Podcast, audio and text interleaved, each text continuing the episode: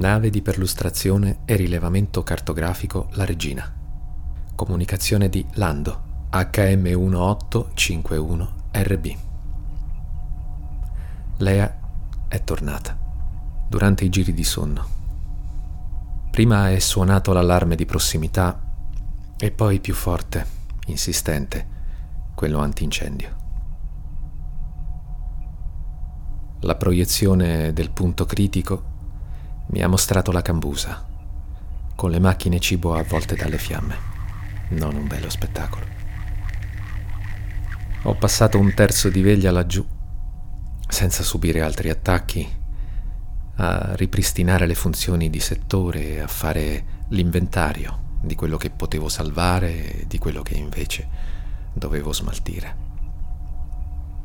Poteva andare molto peggio. Il sistema ha reagito prontamente limitato i danni. Poi ho cercato di capire come sia potuto accadere e, non potendo recuperare immagini dal circuito di sicurezza che è inservibile da quando è comparsa questa specie di vapore assassino del cazzo, mi sono messo a studiare la scena come avrebbe fatto un vero agente investigativo del NIR. O quasi, diciamo un agente al suo primo caso. Ho concluso che si è trattato di autocombustione. Sono certo che ci sia Lea dietro l'incendio delle provviste. Questo mi porta alla seconda conclusione piuttosto inquietante, cioè che, come sospettavo, riesce a penetrare la materia e ad avere effetti su di essa dall'interno. Lo posso pensare almeno fin quando non me la ritrovo di fronte. Non credo che sia rientrata nella nave, almeno non completamente. Penso che scatterebbe un qualche allarme di anomalia generica, come quando ha attaccato la prima volta. Sono fermo alle ipotesi, è chiaro, ma penso questo per ora. E penso di aver capito anche perché non l'ha ancora fatta finita con l'ultimo sfigato superstite. Semplice.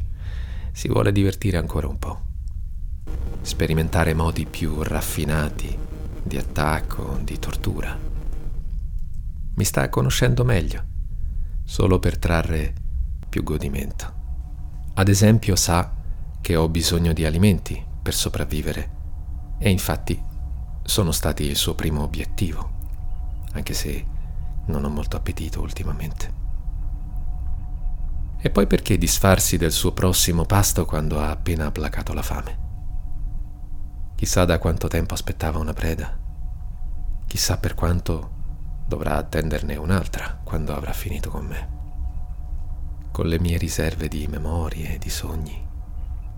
In ogni caso, anche se sarà solo questione di tempo, non ho intenzione di stare ad aspettare il mio turno senza opporre la minima resistenza. Se la dovrà sudare.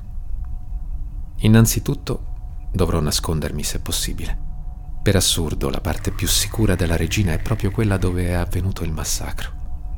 Se sigillato il piano della sala riunioni è un fortino perfetto, solo che nessuno si aspettava niente di quello che è successo e i sistemi di sicurezza inattivi non sono molto utili.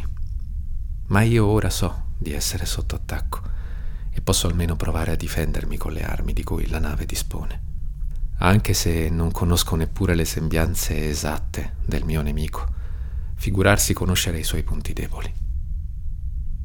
Per prima cosa Devo liberare la sala.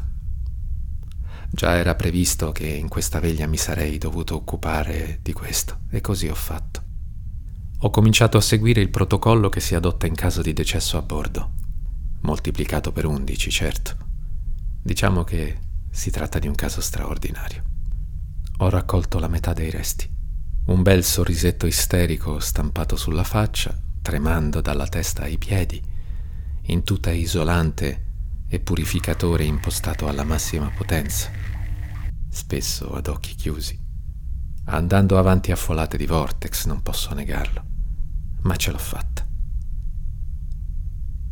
Nina non ho avuto nemmeno il coraggio di guardarla. Penso che sarei crollato.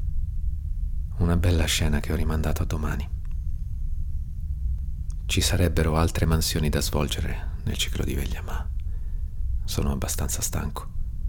e proverò a dormire anche se davvero ancora non so abituarmi a questo assurdo, sinistro silenzio.